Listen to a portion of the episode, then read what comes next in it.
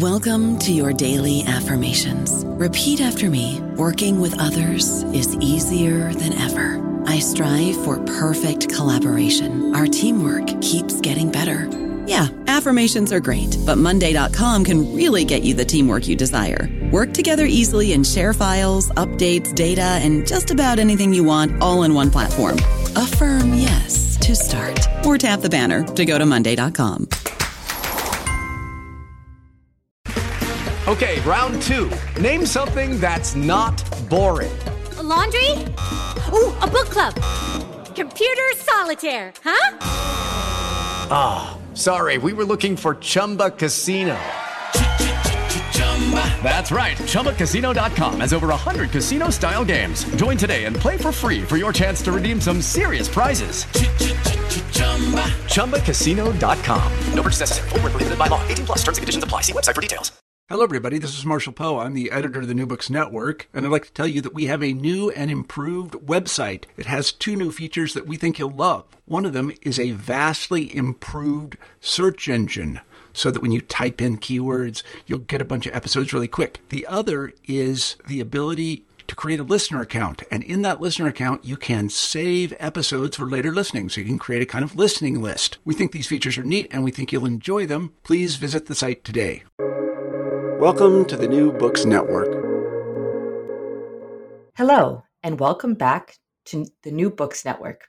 I'm your host, Leah Greenberg. Today, I have the pleasure of speaking with Marc Caplan about his book, Yiddish Writers in Weimar Berlin A Fugitive Modernism, which was published by Indiana University Press as part of the German Jewish Culture series in 2021. Welcome to the podcast, Marc, and thank you so much for joining us. So, Marc Caplan is a native of Louisiana and a graduate of Yale University. In 2003, he earned his PhD in comparative literature from NYU. Since then, he has held professional appointments at Indiana University, Johns Hopkins University, Yale, and the University of Wrocław in Poland. He's also had a research fellowship at the University of Pennsylvania, at Harvard University, Universität Konstanz in Germany, the Center for Jewish History in New York, and the University of Michigan at Ann Arbor. In 2011, he published the book How Strange the Change Language, Temporality, and Narrative Form in Peripheral Modernisms, a comparison of Yiddish and African literatures. And this was with Stanford University Press. Today, we'll be discussing Marc's second monograph, and this is on Yiddish modernism in Weimar, Germany. Marc has most recently served as Brownstone Visiting Professor in Jewish Studies at Dartmouth College. This month, he'll be relocating to Dusseldorf in Germany, where he'll be working as part of the Yiddish program at the Heinrich Heine Universität. So, before we get to our book today on Yiddish modernism, I was wondering if you could tell us a little bit about yourself and what brought you to literature and Yiddish literature in particular the first line of my biography always uh, reminds people that I come from Louisiana. And uh, I think that this is something that really challenges people's perceptions of the people who do Yiddish today.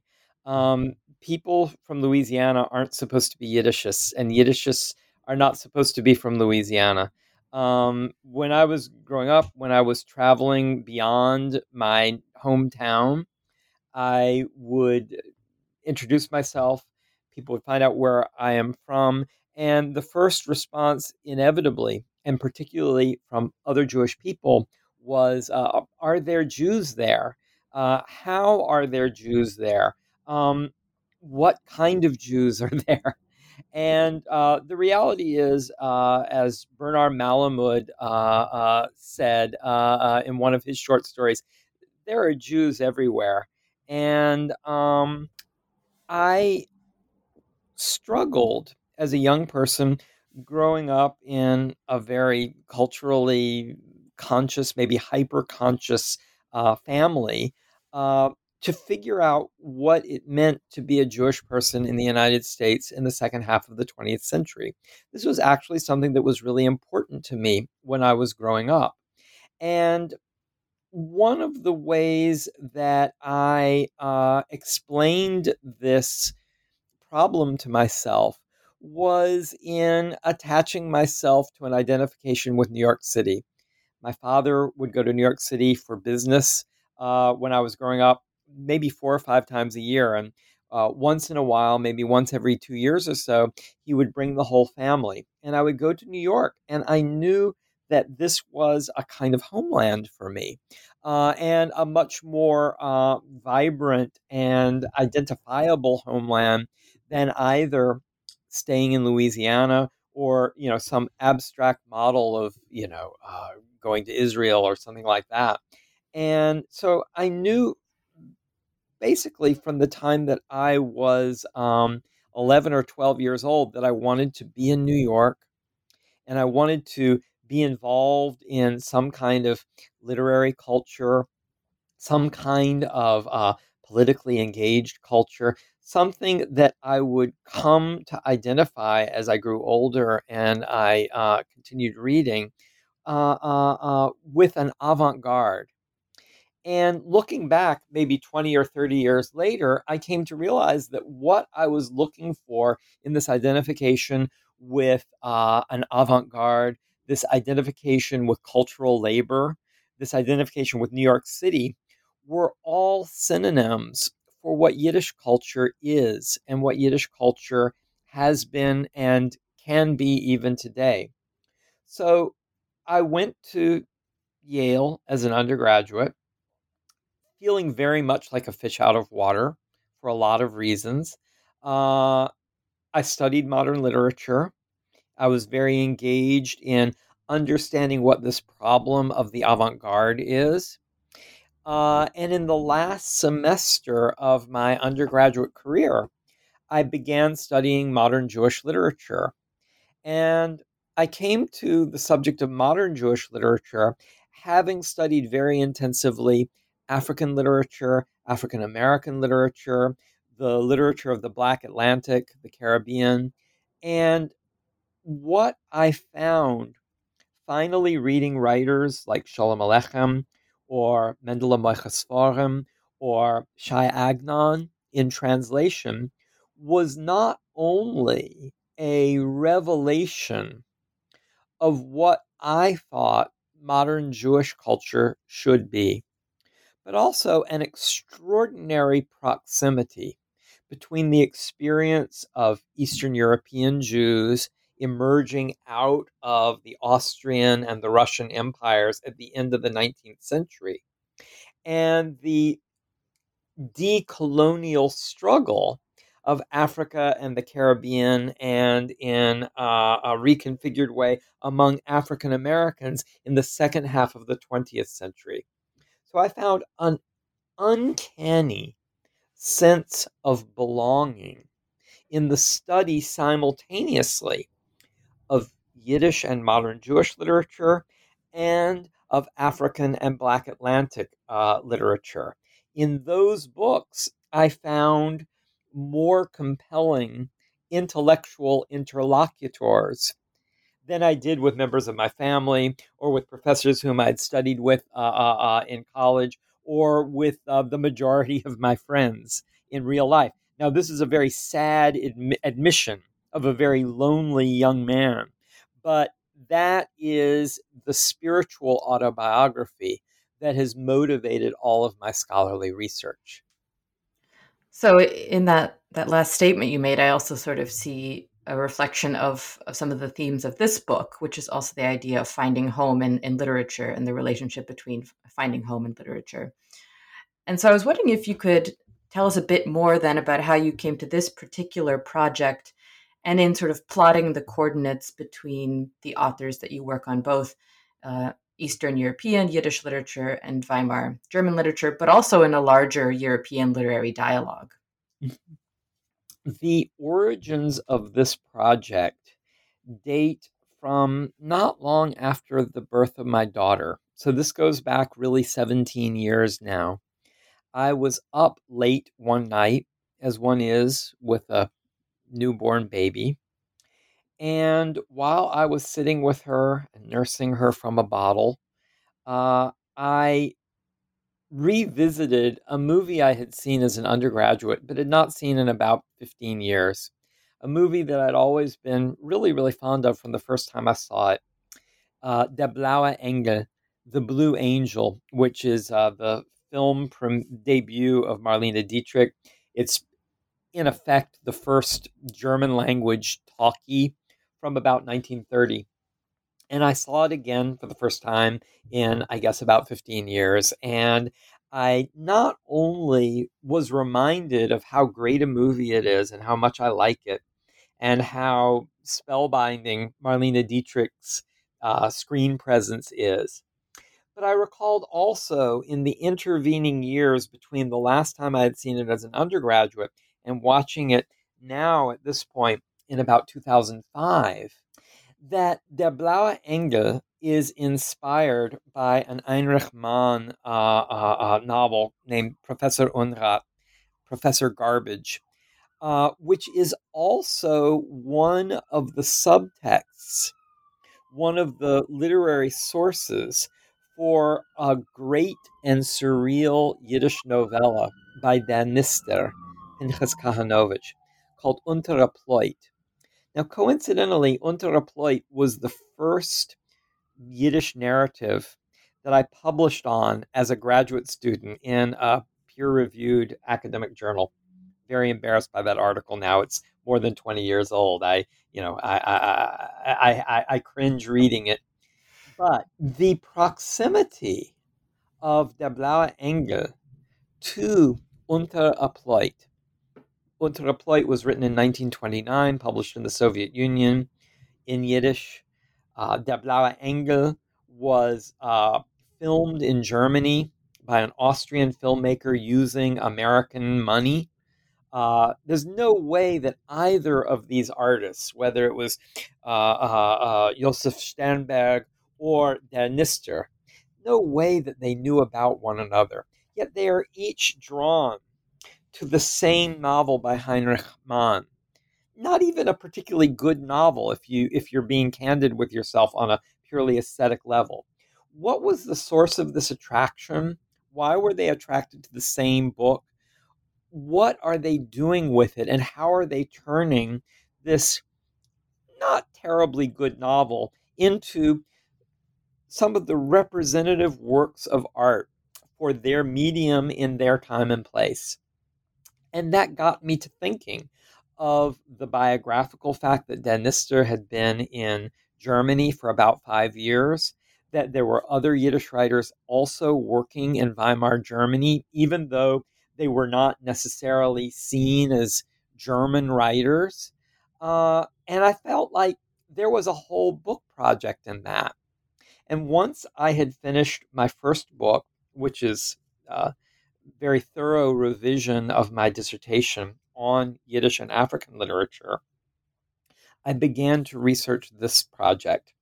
And I found not only an incredible aesthetic, political, historical significance to the work of these Yiddish writers in Berlin, but I also felt like one could answer some of the fundamental aesthetic and philosophical and political questions of global or at least European modernism in the interwar era by situating these Yiddish writers in a German context that had not acknowledged them and that they were only grudgingly willing to acknowledge for themselves. So that became the project that I've written about in this book. And also in the start of your book, you mentioned the fact that that Walter Benjamin was uh, another inspiration for for the origins of the project, uh, and you and you talk about Walter Benjamin quite thoroughly in the text. I was wondering if you could tell us a bit more about how your work with Benjamin influenced this book, and in particular how you work with his conception of of allegory and the Baroque, for example. Mm-hmm. So this really is, uh, as you observe, the fundamental critical foundation for the uh, work that I do in this project. Uh, it really is the theoretical means by which I connect Yiddish modernism with the culture of Weimar Berlin. And of course, Benjamin is not only a commentator, uh, he's also a participant in that modernist culture uh, uh, in Weimar Germany. So it was a way for Weimar aesthetics to critique itself, as it were. I think that the moment when I realized how fundamental uh, uh, uh, Benjamin would be to my project was when I was reading through for the second time, because for the first time, you know, you just you don't understand anything uh, that he's talking about, or at least I didn't. But the second time I was reading through his study of the Trauerspiel, the Baroque tragic drama or the Baroque play of mourning, uh, there's a line in that book. I think in the English translation, it's found on page 178, at least in the old translation it is, where Benjamin says that allegories are in the world of images what ruins are in the world of objects. This is a very loose paraphrase, it's not a direct quote, but there was something so extraordinarily illuminating about that comparison, about that analogy, that really seemed to express what it is that each of my uh, uh, uh, Yiddish writers are trying to dramatize about their own historical and political predicament. These are all witnesses to a great catastrophe befalling Eastern European Jewish civilization. They are each witnesses to a fundamental and definitive end of the primacy of Eastern European culture to the experience of Yiddish speakers globally. They are all uh, now testifying to the double diaspora of the Yiddish condition. So they are recording what it means to live among, to live with, to reconstruct in memory the ruins of their own civilization. And I understood in that parallel, in that juxtaposition, that the literature that these three writers are uh, uh, uh, composing constructing is a fundamentally and intrinsically allegorical literature.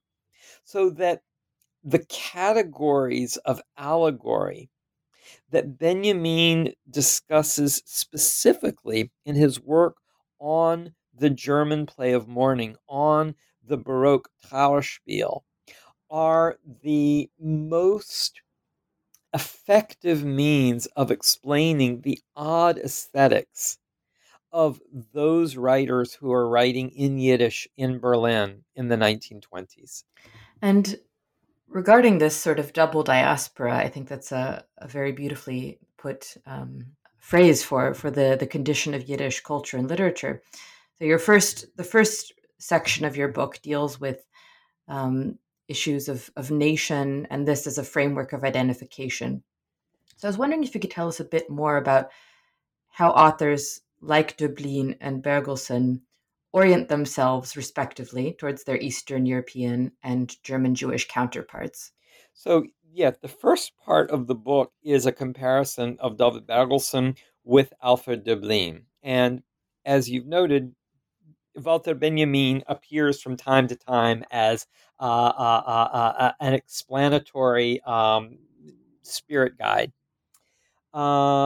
And each of the sections of the book engage in a juxtaposition of a Yiddish writer who was in Berlin during the 1920s with uh, a German language counterpart or a series of German language counterparts. So the first part of the book is devoted to Bergelson, the Yiddish writer, and Alfred Döblin. And the coincidence that is fundamental to this section, which is not replicated anywhere else in the book, is the fact that Döblin and Bergelson kind of sort of knew one another. They were friendly, they would see each other at cafes, they corresponded a little bit. It's known that uh, Döblin read Bergelson in German translation. And for a while, for a very brief period in the early 1920s, Döblin even made an effort, admittedly half hearted, but an effort at learning a little bit of the Yiddish language. So Döblin was actually technically born in a part of Prussia that becomes Poland after World War One. And the idea of rethinking himself on some level as an Ostjude, as an Eastern European Jew, becomes a real challenge for Döblin's own creativity. It's a very interesting moment in a career that was spent making a series of cultural identifications. And to a certain extent, I think Bergelson was uh, uh, a resource to, to Döblin for understanding his own connections to Eastern Europe. Now, Döblin makes a trip through the Republic of Poland in uh, 1923 1924. He comes away from the experience not better able to identify with his own Jewishness or his own origins in Eastern Europe, but more estranged both from Jewishness as a cultural entity and from the idea of nationhood or national belonging.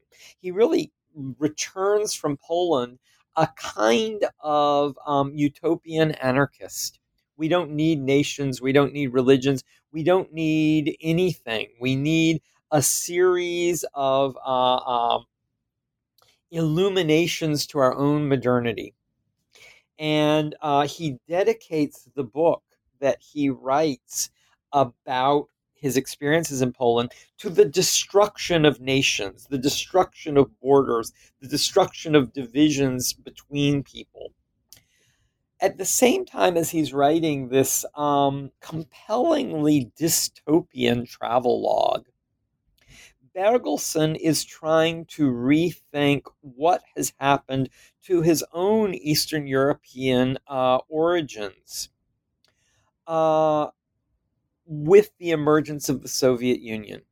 So Bergelson begins writing a novel with a remarkably, notably, significantly Kabbalistic title, Midas Hadin, the aspect of divine judgment. Midas Hadin is now not dedicated to God, the judge of all of our souls, uh, concept that comes from the uh, liturgy of the Day of Atonement of Yom Kippur, but it's the Soviet Union that possesses this this quality of midas hadin, of divine judgment. What is socialism and what is not? What may live and what must die? That's the dramatic significance of the title of Bergelson's novel. So I construct a comparison between Döblin's travelogue Reise in Polen, A Journey to Poland, and uh, uh, Bergelson's Midas Hadin, which has been translated into English as Judgment.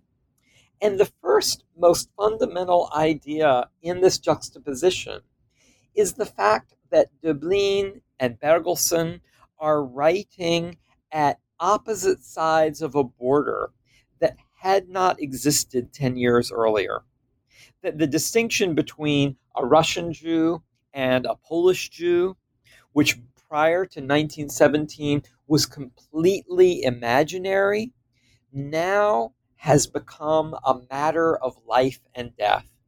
So a series of paradoxes emerges out of this uh, comparison. Bergelson originally thinks of the title of his novel, Midas Hadin, ironically. But by the end of his writing process, a series of uh, shifts in his political affiliations, his ideological orientation, leads him to embrace the idea that the Soviet Union actually can provide a uh, dire, a uh, strict, a severe, but a possible and viable future for Jewish life. Döblin comes to Poland expecting some kind of great awakening, some kind of great homecoming, and he recoils from it. So the question of this comparison becomes how does Döblin in Poland come to shrink from identifying with Jewish nationhood, with nationhood as such, while Bergelson, the displaced Soviet uh, uh, subject, comes to identify with the Soviet Union and see in their drastic measures a means of hope for the Jewish community of the 1920s. It's a very interesting, highly counterintuitive reading of what Eastern Europe signifies for people living in Berlin and what Jewishness signifies for a Yiddish writer versus what we would call an assimilated German Jewish writer. Yeah, and I was wondering if you could tell, tell us also a bit more about how the respective uh, literary perspectives, the Yiddish and the German perspective, help contribute to these different approaches to um, grappling with with nation and with new borders that had, had only emerged in the last few years. So, for example, you you take a look at uh, Yiddish literature and point out the lack of sort of belletristic production in the 17th and 18th centuries. So, Yiddish literature didn't undergo the same literary developments um, that some of its other constituents had. So, how does this then affect the avant garde writers that you look at and some of the latent aesthetic influences that you found um, in their work? So, one of the fundamental theoretical claims that I make in my book is to look at a concept of cultural belatedness. Uh, as I note, I'm not the first scholar to note this. I'm, you know, this has been a, a commonplace of Yiddish literary history really for about 100 years. There is no new belletristic production in Yiddish during the 17th and most of the 18th century. There's plenty of publishing, there's plenty of writing, there's a very interesting literature to be studied that has been studied about 17th and 18th century literary production. But this literary production falls into two, two primary categories. And there's some secondary categories that need to be acknowledged as well. But in terms of primary literary production, we have either adaptations or republishings, anthologies of stories that come from Talmud or from Midrash or from global folk tales, uh, uh, repackagings of earlier Yiddish texts or uh, paraphrases from Hebrew texts. We have some smaller subgenres that are not exactly belletristic in the modern sense of the word, but are very culturally significant to Eastern European Ashkenazic Yiddish culture, such as the composition of prayers in Yiddish, many of them for women. We have some local uh, uh, chronicle poems that commemorate uh, catastrophes in the uh, uh, Jewish community we have the unique uh, uh, effervescence of folk theater in the Purim Spiel. These are important genres, and I don't want to minimize them, but they are not belletristic in the sense that we would identify uh, the growth of the novel in English and French literature, the growth of the verse drama or the philosophical drama in German literature uh, or uh, the growth of comedy and opera in Italian culture. So, when Yiddish culture begins to produce new narratives at the beginning of the 19th century, particularly in uh, uh, uh, the, the new genre that emerges at the end of the 18th, beginning of the 19th century, of the Hasidic story, I identify a very significant commonality between the Hasidic story, specifically the Hasidic stories of Reb Nachman of Breslov, with the Baroque fairy tale. So, what we see, in other words, is that Yiddish aesthetics in the 150 years where there was no belletristic production When Yiddish literature thaws out and resumes its cultural productivity, it maintains a proximity with Baroque storytelling modes at a moment that is directly and immediately proximate to the growth of German Romanticism. So that juxtaposing the Hasidic story with Romantic German culture at the same time offers us an opportunity to understand how German Romanticism, in particular the German adaptation of the British Gothic, is comparable to the Baroque aesthetics of the mid and late 17th century.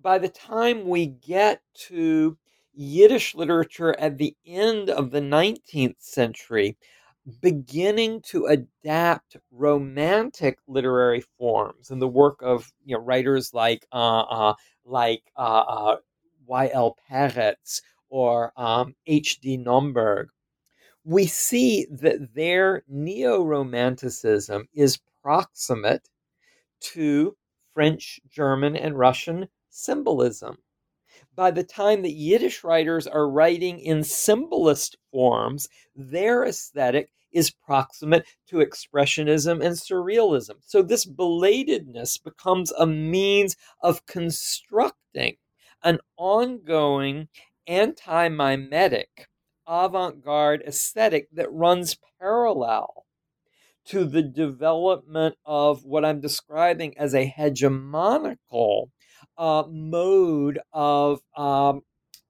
realist verisimilitude.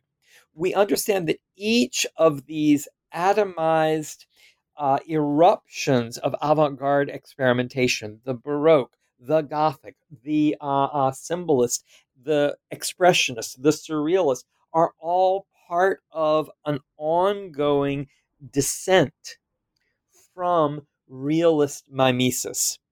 And that contiguity or that continuity of experimentation is really illuminated best by understanding the belatedness of Yiddish literature and how it becomes anticipatory of contemporaneous co territorial avant garde cultures. I don't know about you, but I'm very busy and I don't have a lot of time to cook. That's why I subscribe to Factor. Eating better is easy with Factor's delicious, ready to eat meals. Every fresh, never frozen meal is chef crafted, dietitian approved, and ready to go in just two minutes. You'll have over 35 different options to choose from every week, including Calorie Smart, Protein Plus, and Keto. These are two minute meals. Factor meals are ready to eat and heat, so there's no prepping, cooking, or cleanup needed.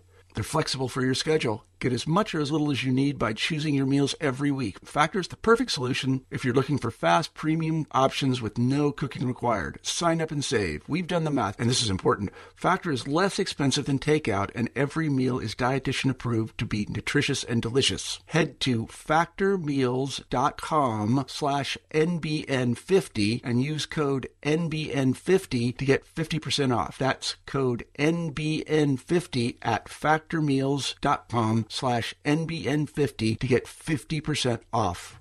And sort of in, in tracing this um, this belatedness, you also bring together very interesting combinations of texts. You've already mentioned how you discussed Döblin and Bergelson together, that they may have read each other. Um, but you know, you also bring together E.T.A. Hoffmann um, in your discussion of Yiddish literature, and you, you, as you mentioned before, talk about Der Blaue Engel and Unter der. I was wondering if you could tell us a bit more about your process in pairing these texts together and and sort of plotting the different coordinates of of Yiddish and and German language authors at the time. Mm-hmm. Uh, speaking specifically of the second part of the book, um, the first part of the book is de- devoted primarily to David Bergelson. The second part is devoted to Der Nister. And Der Nister, as I'd mentioned before, really was at the origins of this project as a thought before it became an actual uh, manuscript or a published book. And Der Nister is, one can certainly argue, the most difficult, the most idiosyncratic of the Yiddish prose writers ever. Um, And yet, part of his ethos as a writer is predicated on adaptation. And from the beginning of my engagement with his writing, and this goes back 20 years now, uh, my first published article on Yiddish literature, um, that article that I said embarrasses me so much, I recognize that adaptation is fundamental to uh, Der aesthetic, his writing process, for a couple of reasons. One, historically, Yiddish literature has always been uh, a, a, mediated literature. It has always been a literature that juxtaposes itself uh, simultaneously to the Hebrew tradition and uh, uh, the co territorial languages and cultures that surround it. So there's always a mediation in Yiddish literature between Hebrew, rabbinic thought, rabbinic culture, the Talmud, the Kabbalah, uh, the Midrash, and German language, uh, Polish language, Russian language, Ukrainian language, uh, uh, Baltic language, literary cultures. This is what Yiddish is. This is how Yiddish functions. And Der Nister is very sensitive to that. He extends that line of development. At the same time, there's a kind of modernist pessimism that motivates Der Nister in some of the same ways that it motivates uh, uh, uh, perhaps someone like T.S. Eliot. There is this conviction that the great cultural monuments have all they all belong to the past. They've all been written before. That all we can do is reassemble fragments. This is also, uh, if we want to think about, you know, someone who's maybe a little bit more um, uh, relatable than T.S. Eliot. This is also very much Walter Benjamin's uh, uh, uh, governing con- conviction as a writer, a thinker, and a critic. So adaptation, what Der Nister is adapting and how, is really fundamental to understanding these surreal, bizarre, infinitely fascinating uh, uh, uh, narratives that he constructs. So there was a sense that um, just taking this novella, Untere Pleut, and understanding its relationship to Heinrich Mann, understanding its uh, uh, relationship to E.T.A. Hoffmann's uh, uh, Die Elixiere des Teufels, the Devil's Elixirs, uh, and understanding its profound aesthetic and emotional and conceptual debts to Hasidic storytelling. If I could just chart these series of adaptations that Der Nister is making of German late late romanticism, proto modernism, of the German Gothic, of the Hasidic story. This in itself would unlock the great mysteries of Der Nister's storytelling uh, uh, techniques. So that's exactly what the second part of the book uh, aspires to do. And I wanted now to zoom out a bit to to what is our most significant setting, which is Berlin and Weimar Berlin in particular, which has sort of an iconic status in historical and, and literary research as a place of decadence and of permissiveness. And you also mentioned that the city is a place where where new technologies are incorporated into society and where popular culture takes hold in new forms. So I was wondering if you could tell us a bit more about you know, what are the, the dark sides of Weimar Berlin and how does the city operate as a key site for shaping the aesthetic of these Yiddish writers? So, of course, you know, when one refers to the dark side of Weimar Berlin, one is um, referring to the most enticing aspect of life in uh, this enormous metropolis. Um, to cite the name of a very famous film that I also discussed briefly in my work, um, Berlin in the immediate aftermath of World War One, experienced an extraordinary and essentially catastrophic population explosion. Uh, the population of Berlin 100 years ago was roughly a million people larger than it is today. Uh, this is an astonishing thought to contemplate. Uh, it was uh, mired in urban poverty homelessness was a chronic and graphic problem.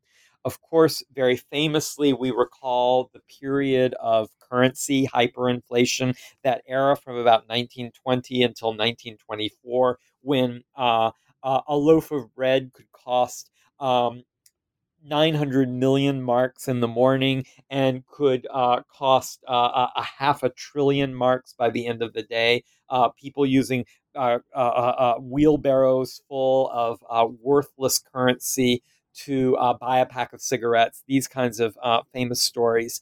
Um, life had to be very difficult for anyone forced to spend a half a trillion marks for a loaf of bread uh, life was so much more difficult for those people who didn't have access to a half a trillion marks.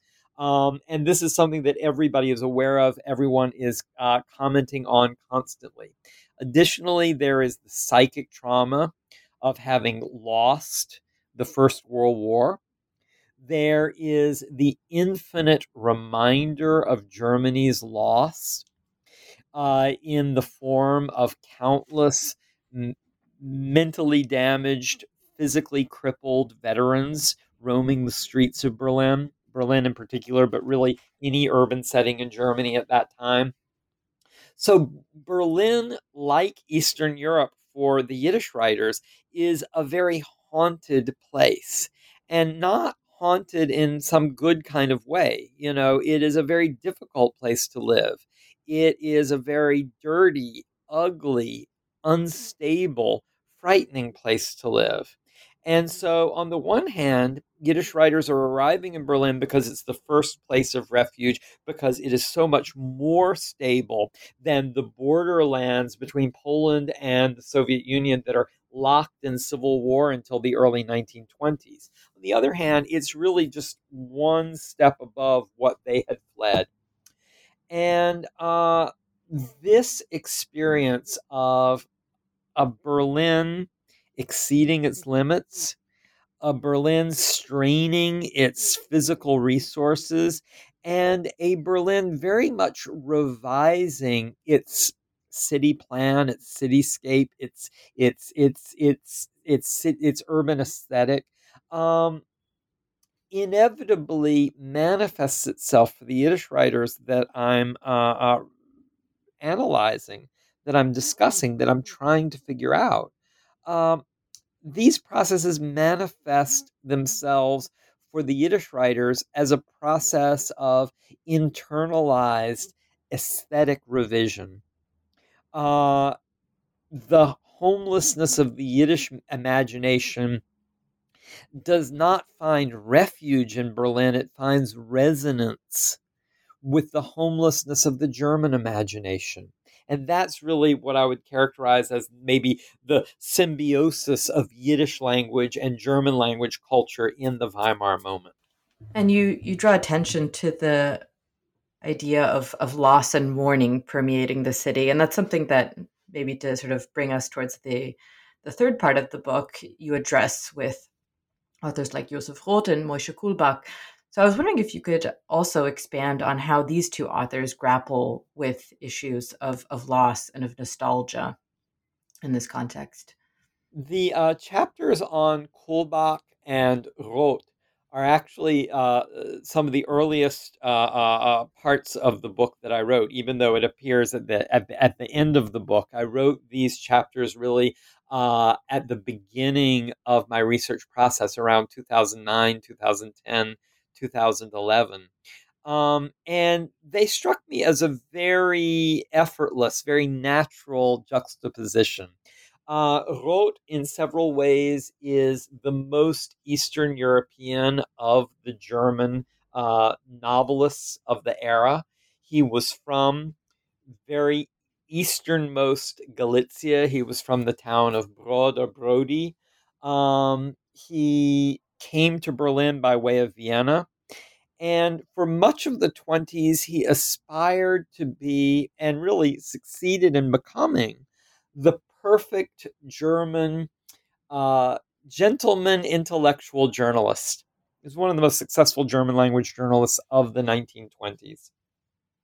And a variety of political and personal uh, uh, events coincide at the end of the 1920s that really cause him to rethink his own dedication to urban urbanity, uh, for, for, for, for one of an expression, and uh, identification with German culture. And he really begins to rethink fundamentally uh, his own origins with Eastern Europe. One of the ways we can uh, uh, uh, identify Roth's re embracing of his Eastern European origins is as a reaction to Alfred Döblin. He saw Alfred Döblin's travel writing on Poland. Uh, he he read what uh, Alfred Döblin was saying about Jewish culture, and he recoiled from it, and he was determined to write his own response to this best-selling author's uh, a very negative uh, uh, uh, view, his very negative inability to identify with Jewish culture. And Roth says, by way of contrast, no. not only can one uh, uh, identify with Eastern European Jewish culture, but Eastern European Jewish culture can provide a model for our own humanity as global citizens. And uh, uh the first fictional manifestation of this is uh, uh, his novel Hiob, his novel about the book of Job, where he describes a subject of the czarist Pale of Settlement coming to New York City and experiencing all the tribulations of, uh, of the biblical Job, and ultimately the same kind of almost Hollywood ending that the book of Job itself uh, uh, features this, this grand, nearly impossible uh, uh, uh, reconciliation with his past and his family. And this migration of a Russian Jew, a Jew from the Tsarist Pale of Settlement to New York, really, I think, parallels Roth's own migration, not from the Russian Pale of Settlement, but from Austrian Galicia to Berlin. So that the New York that Roth describes in Hiob, in the Job novel, really is an allegorical stand in for the Berlin that Roth worked in and got away from as often as he possibly could.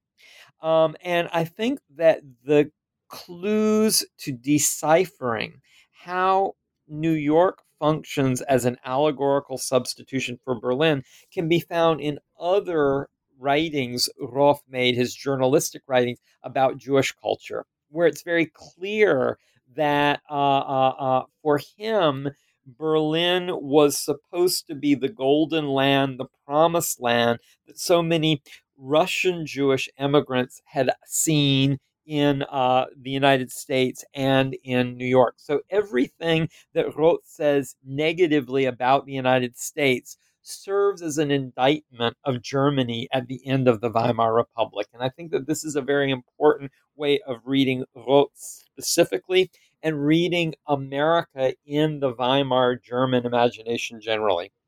Now, Roth's novel struck me as remarkably similar to Kulbak's first works of prose in Yiddish. Kulbak arrives in Berlin really the same year that Roth does, 1920. Uh, he was 24 years old at the time. And he was already one of the most important and talented lyric poets in the Yiddish language. He was already publishing internationally some really innovative and remarkable lyric poetry uh, uh, prior to his arrival in Berlin. But Berlin, where he lived for about four years under very, very impoverished circumstances, was um, in a sense, his graduate school. And in a sense, it was the equivalent, we could say, of maybe Jimi Hendrix moving to England, you know, of finding his aesthetic resources in a foreign uh, uh, community and becoming who he would be as a mature adult artist. And like Jimi Hendrix, unfortunately, Kulbak died very young. Uh, um, but uh, Kulbak begins experimenting beyond the limits of lyric poetry. He begins writing uh, mock epic poetry. He begins writing uh, drama, and he begins writing in prose. And one of the most remarkable works of his entire career uh, is a almost undefinable uh, uh, uh narrative called Mashiach ben Ephraim, the proto Messiah of the house of Joseph. Now, this requires a little bit of a digression into the messianic politics of the Jewish tradition. There are two messiahs. There is a proto Messiah of the house of Joseph, and then there's the final redemptive uh, Messiah of the house of David. We're familiar with the Messiah of the house of David, both from the um, Jewish understanding of messianism and the very different understanding of uh, uh, Christian messianism. But there's a there's a uh, there's a prequel to the Davidian Messiah, and that's the Josephian Messiah, the Messiah of the house of Ephraim. The Messiah of the house of David is associated with God's everlasting mercy. The Messiah of the house of Ephraim is associated with God's capacity for infinite judgment, which brings us back to the language of Bergelson's novel about the Soviet Union. The Mashiach ben Ephraim, the Messiah of the house of Ephraim, is the Messiah of Deen, of strict judgment. The Messiah of the house of David is the Messiah of infinite mercy.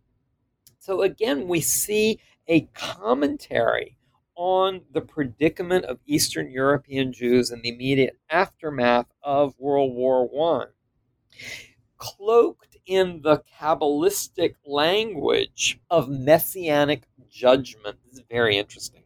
To me, at least, quite interesting. Uh, but to understand what Kulbak is doing with these relentlessly obscure and difficult Kabbalistic concepts, dramatizing them in grotesquely uh, expressionistic, tragicomic terms, uh, really requires the same series of allegorical substitutions as understanding what Joseph Roth is doing with the Job narrative. So there seems to be, on the one hand, a real aesthetic proximity between Reading the book of Job and Kulbak reading by way of uh, Hasidic storytelling the Kabbalistic doctrines of judgment and apocalypse. On the other hand, observe, if you will, how universally apprehendable and available the book of Job is for a German language readership versus the obscure difficulty of identifying Kabbalistic concepts of messianic judgment are for Kulbak writing in Yiddish. And you get a sense of how profoundly different the concept of Jewish textuality is for uh, both um, Yiddish literature and German literature, respectively. And you've pointed also to the the wide applicability of these particular um, spiritual references and and with the difficulties of Jewish textuality.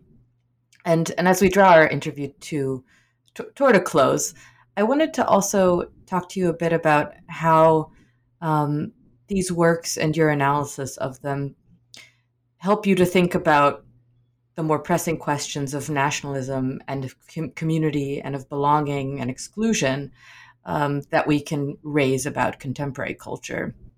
And in particular, uh, in the past couple of very challenging years, uh, and since the publication of this book, I was wondering how your thoughts on this this topic have have developed, and and what lessons we can also draw from your work on on Weimar literature moving forward? When I began researching and writing this project about a decade ago, I conceived of it primarily as historical. And I imagined that I was recovering some very unjustly neglected, some very difficult, some uh, uh, lamentably obscure works of Yiddish modernism. And I saw my work as being recuperative, historicist, archival, and hopefully theoretical. As my research progressed, in particular over the past five years, I came to understand how drastically, harrowingly contemporary my research actually was. It was really only around the year of 2017.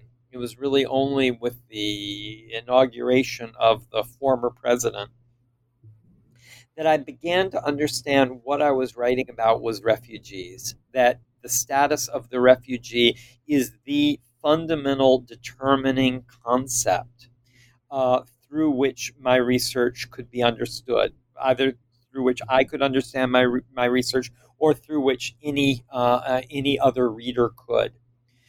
This is a book about refugees and the culture that they create, salvaging from the memories, the rituals, the discourses that they were able to bring with them because they were unable to bring anything of uh, material durability with them. Uh, this is a global predicament now.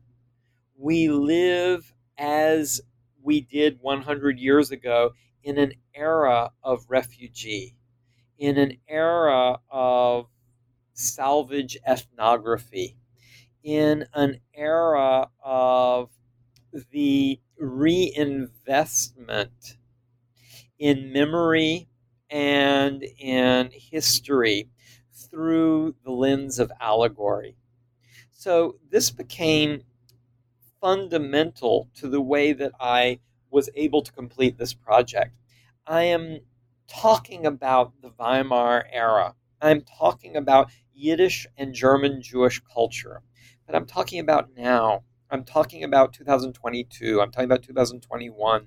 I'm talking about what we're experiencing in America, in Europe, uh, in Israel. I'm talking about the ways in which cultural production substitutes for political work among people who lack political representation in the public square. And this is, I think, the most urgent problem for global society in 2022, as it had been the most urgent problem for Jewish culture in 1922. So, this is how my work is dedicated not just to the Weimar era in Germany, but really dedicated to the global present and to my own hopes for the future. And the way that this manifests itself in the book itself was a fundamental act of revision that I undertook uh, right after I had originally published, uh, submitted it for publication. And without going into um, unpleasant or boring details, I had originally uh, submitted this manuscript to a, a, a publisher that uh, I was unable to work with uh, uh, uh, ultimately because they said the book was too long, the book was too difficult, the book had to be revised in ways that I was unable to work with them toward a happy solution. This happens in publishing. But when I was finally able to work with Indiana University publishers, and they were great, by the way, absolute uh, full credit and great satisfaction in having worked with them. I revised the conclusion of the book. Originally, the conclusion of the book was a very long discussion of Arnold Schoenberg's opera Moses and Aaron. I retain about eight or nine pages of that original conclusion, uh, but most of that work uh, found its way into a separate article.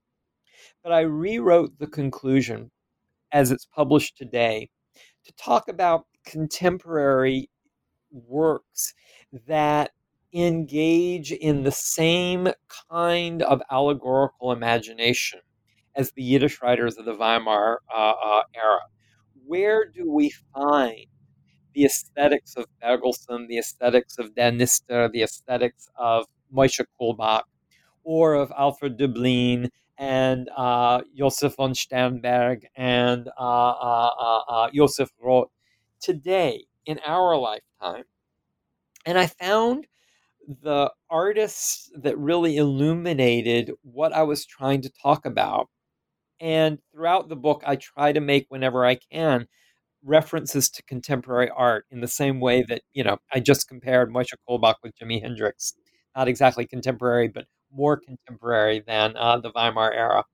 The artists whom I found resonating with what I was trying to talk about for Weimar culture include people like the performance artist Laurie Anderson, the playwright Tony Kushner, and ultimately, most surprisingly, but most redemptively, I hope, the work of uh, children's films such as Wall-E, which was made in 2008, or Coco, that was made uh, in 2017, or the science fiction film uh, uh, uh, Black Panther. These works also indicate two fundamental lessons, two fundamental aesthetic lessons. One lesson is that what had been the province of the avant garde, the most difficult, the most esoteric Yiddish writers of the 1920s, what had been the province in the 1990s and the early 21st century of uh, uh, uh, a self identified avant garde among performance artists like Laurie Anderson or playwrights like Tony Kushner, has now become the common currency of the culture in which we live globally. We are again in an era of postmodernism, an era of allegory, an era in which allegorical representation not only becomes the means of deciphering our predicaments, but also of imagining an alternative to them. And what I recognized in that juxtaposition is the ultimate conceptual lesson that I discovered while writing this book and that I hope to impart to at least careful readers of this work. The reason why I return so insistently in my work to Walter Benjamin's writing on the Baroque is because the Baroque, as a proto modern aesthetic, offers a key for our understanding of our own postmodern sensibility and dispensation. When we understand that the proto is an act of becoming, and the post is, as it were, an act of transition, we recognize that our post modernity is the proto of some new historical, political, and aesthetic manifestation that we don't yet have a name for.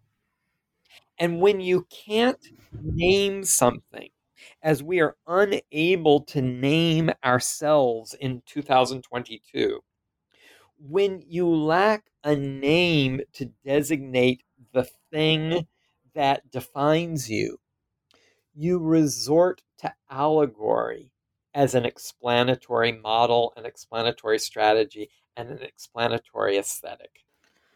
And I think you've you've summarized very well the sense of urgency that I think applies to literary and cultural studies more generally. And um, I want to thank you so much for your time and for uh, sharing with us about your book and the process um, of of writing it and and bring attention to these understudied authors.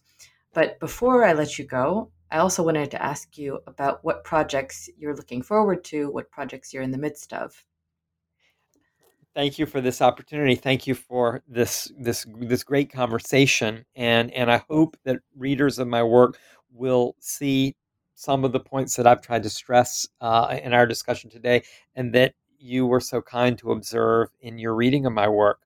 Uh, for the immediate future, my next project is again devoted to this juxtaposition of the proto with the post. And I'm looking specifically at a small group of dramas that were written at the end of the 18th and the beginning of the 19th century at a linguistic borderline between Yiddish and German. So, procedurally, or we could say maybe uh, uh, in disciplinary terms, I remain fixed on the border between Yiddish and German, but the historical context has shifted by about 130 years. Uh, at the very end of the 18th century, the 1790s, extending to about the year 1830, there were a series of plays written by self identified enlightened Jews. They're mostly farces. Uh, probably the predominant theatrical model for them is Moliere's Tartuffe. And they are uh, devoted to a juxtaposition between the dangers of internal Jewish fanaticism, which they identify with the new, radical, very modern phenomenon of Hasidism, and the dangers of a non Jewish libertinism, which they identify with the emergence in German language culture of the Jewish woman's literary salon. So we have this phenomenon. There are salons where Jewish women are interacting with and socializing with non Jewish men. And we have a male Jewish culture that is increasingly dominated by this new extreme of, uh, in the eyes of these Jewish enlighteners, a kind of sanctimonious, uh, uh, uh hypocritical piety, this uh, religious fanaticism. So, how can we, as self identified Jewish enlighteners, as the writers whom I'm studying, how can we create a Jewish modernity in the midst of, in between these extremes of libertinism and fanaticism, we find that the libertine and the fanatic become mirrors of one another in these dramas. We find also that the definitions of enlightenment that these self appointed Jewish enlighteners have embraced are filled with contradictions. So, what I mean to analyze in the work that I'm doing, and I'm really hoping that maybe the first couple of chapters of this book will be um, will be finished this time next year. But uh, uh, what we find in these uh, uh dramas are really the contradictions, ideologically, linguistically, and aesthetically, of Jewish modernity not just at the uh, end of the 18th century, but maybe the end of the 20th, the beginning of the 21st century as well. That's what I'm writing about right now. Well, I'm certainly biased and very interested in the subject as I, I worked with some of these plays in my dissertation, and I'm really looking forward to reading your, your book on it then. Um, so thank you so much for your, your time and for for joining us today, and I look forward to, to talking to you soon. Thank you so much. I hope that maybe next time I can interview you about your research as well. I hope so. Thanks. Bye bye. Bye bye.